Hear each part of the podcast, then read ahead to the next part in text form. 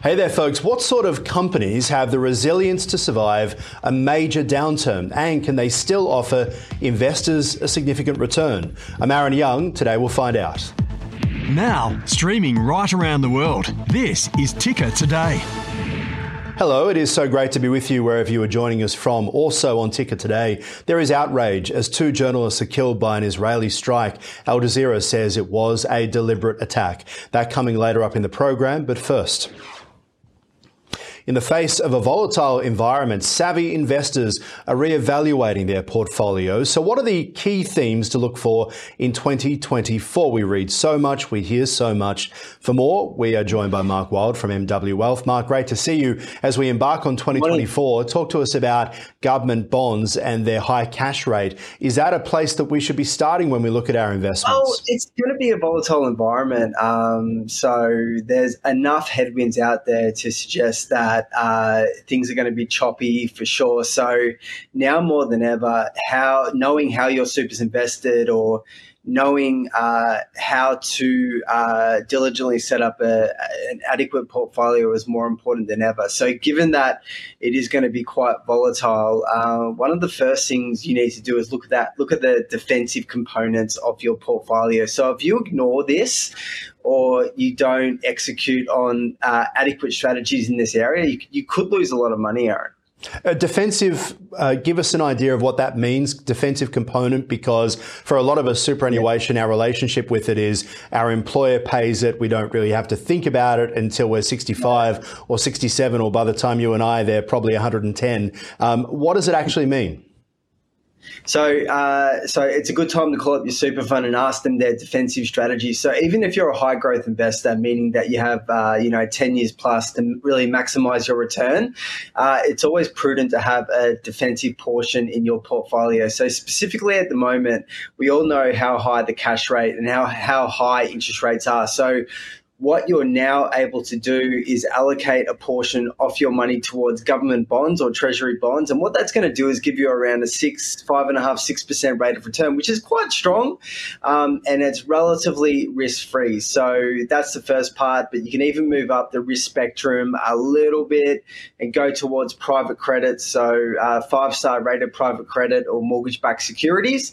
And you could even get around 10% plus. So they're relatively speaking, defensive assets relative to equities. And it's just an important thing for even high growth investors to have included in your portfolio to tick those boxes, tick those boxes on your defensive column.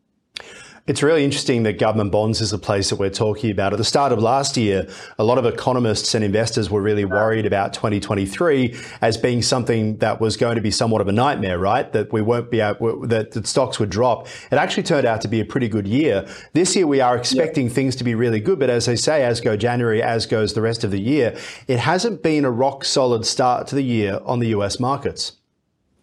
Yeah, so it's just those persistent inflationary pressures. I mean, if inflation rears its ugly head again and it looks as though interest rates may not come down at all, which a lot of people are predicting, then that's going to create issues for equity markets. So I'm not saying uh, abandon equity markets altogether. I'm just saying now's the time to have a prudent asset allocation. So maintain your exposure, decent exposure towards equity markets if you're a high growth investor, but simultaneously really ensure you have a sound defensive strategy because uh, that's going to hold up the entire portfolio when things are volatile.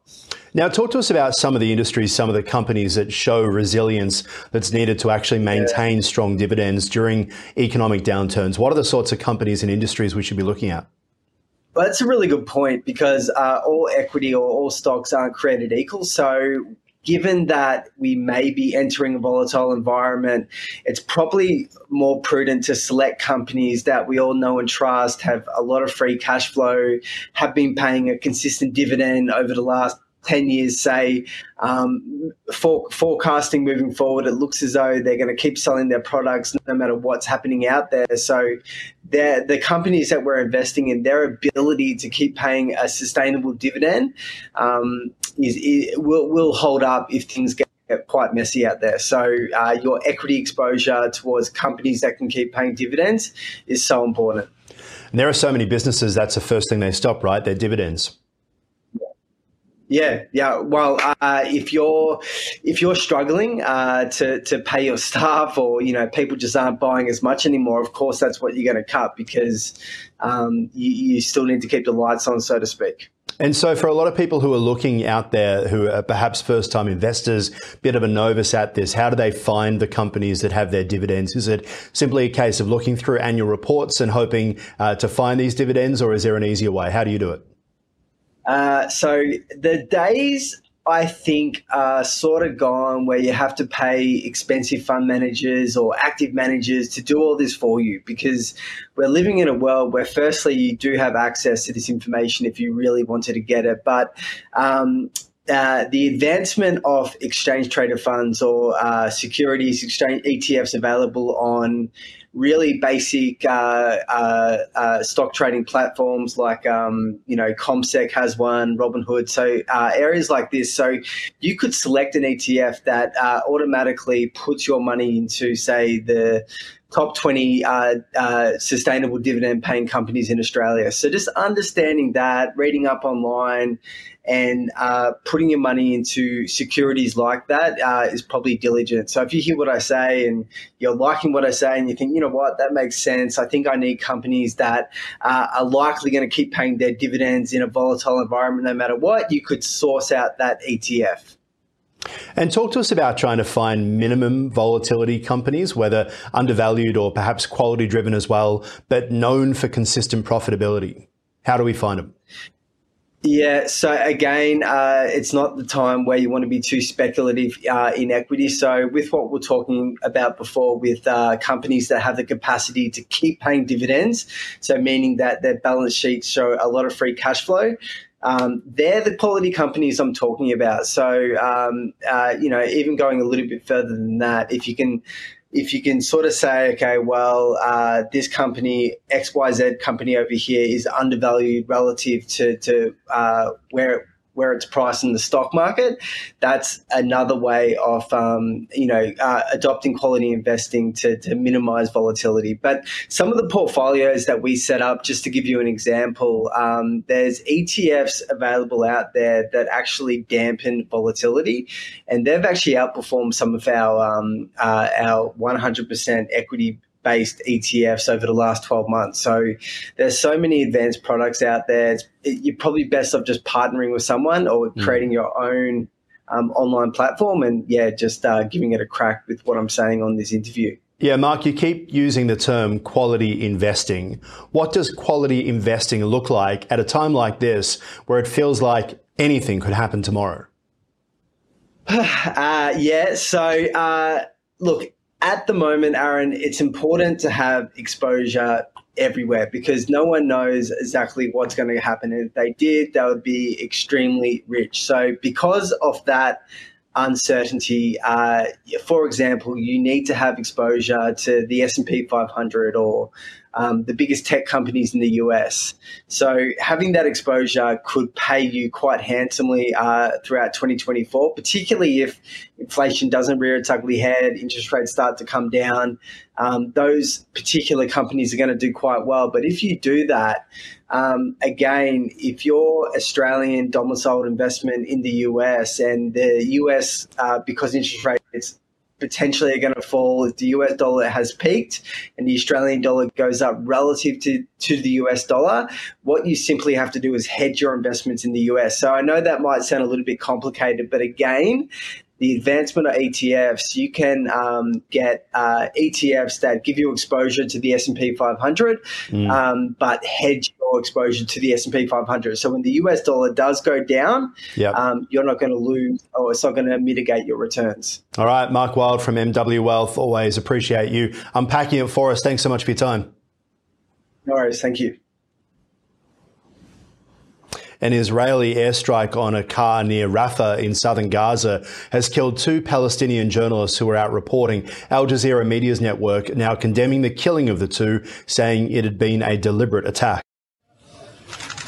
In Gaza, Al Jazeera journalist Wael Al Dahdouh is saying goodbye to another family member.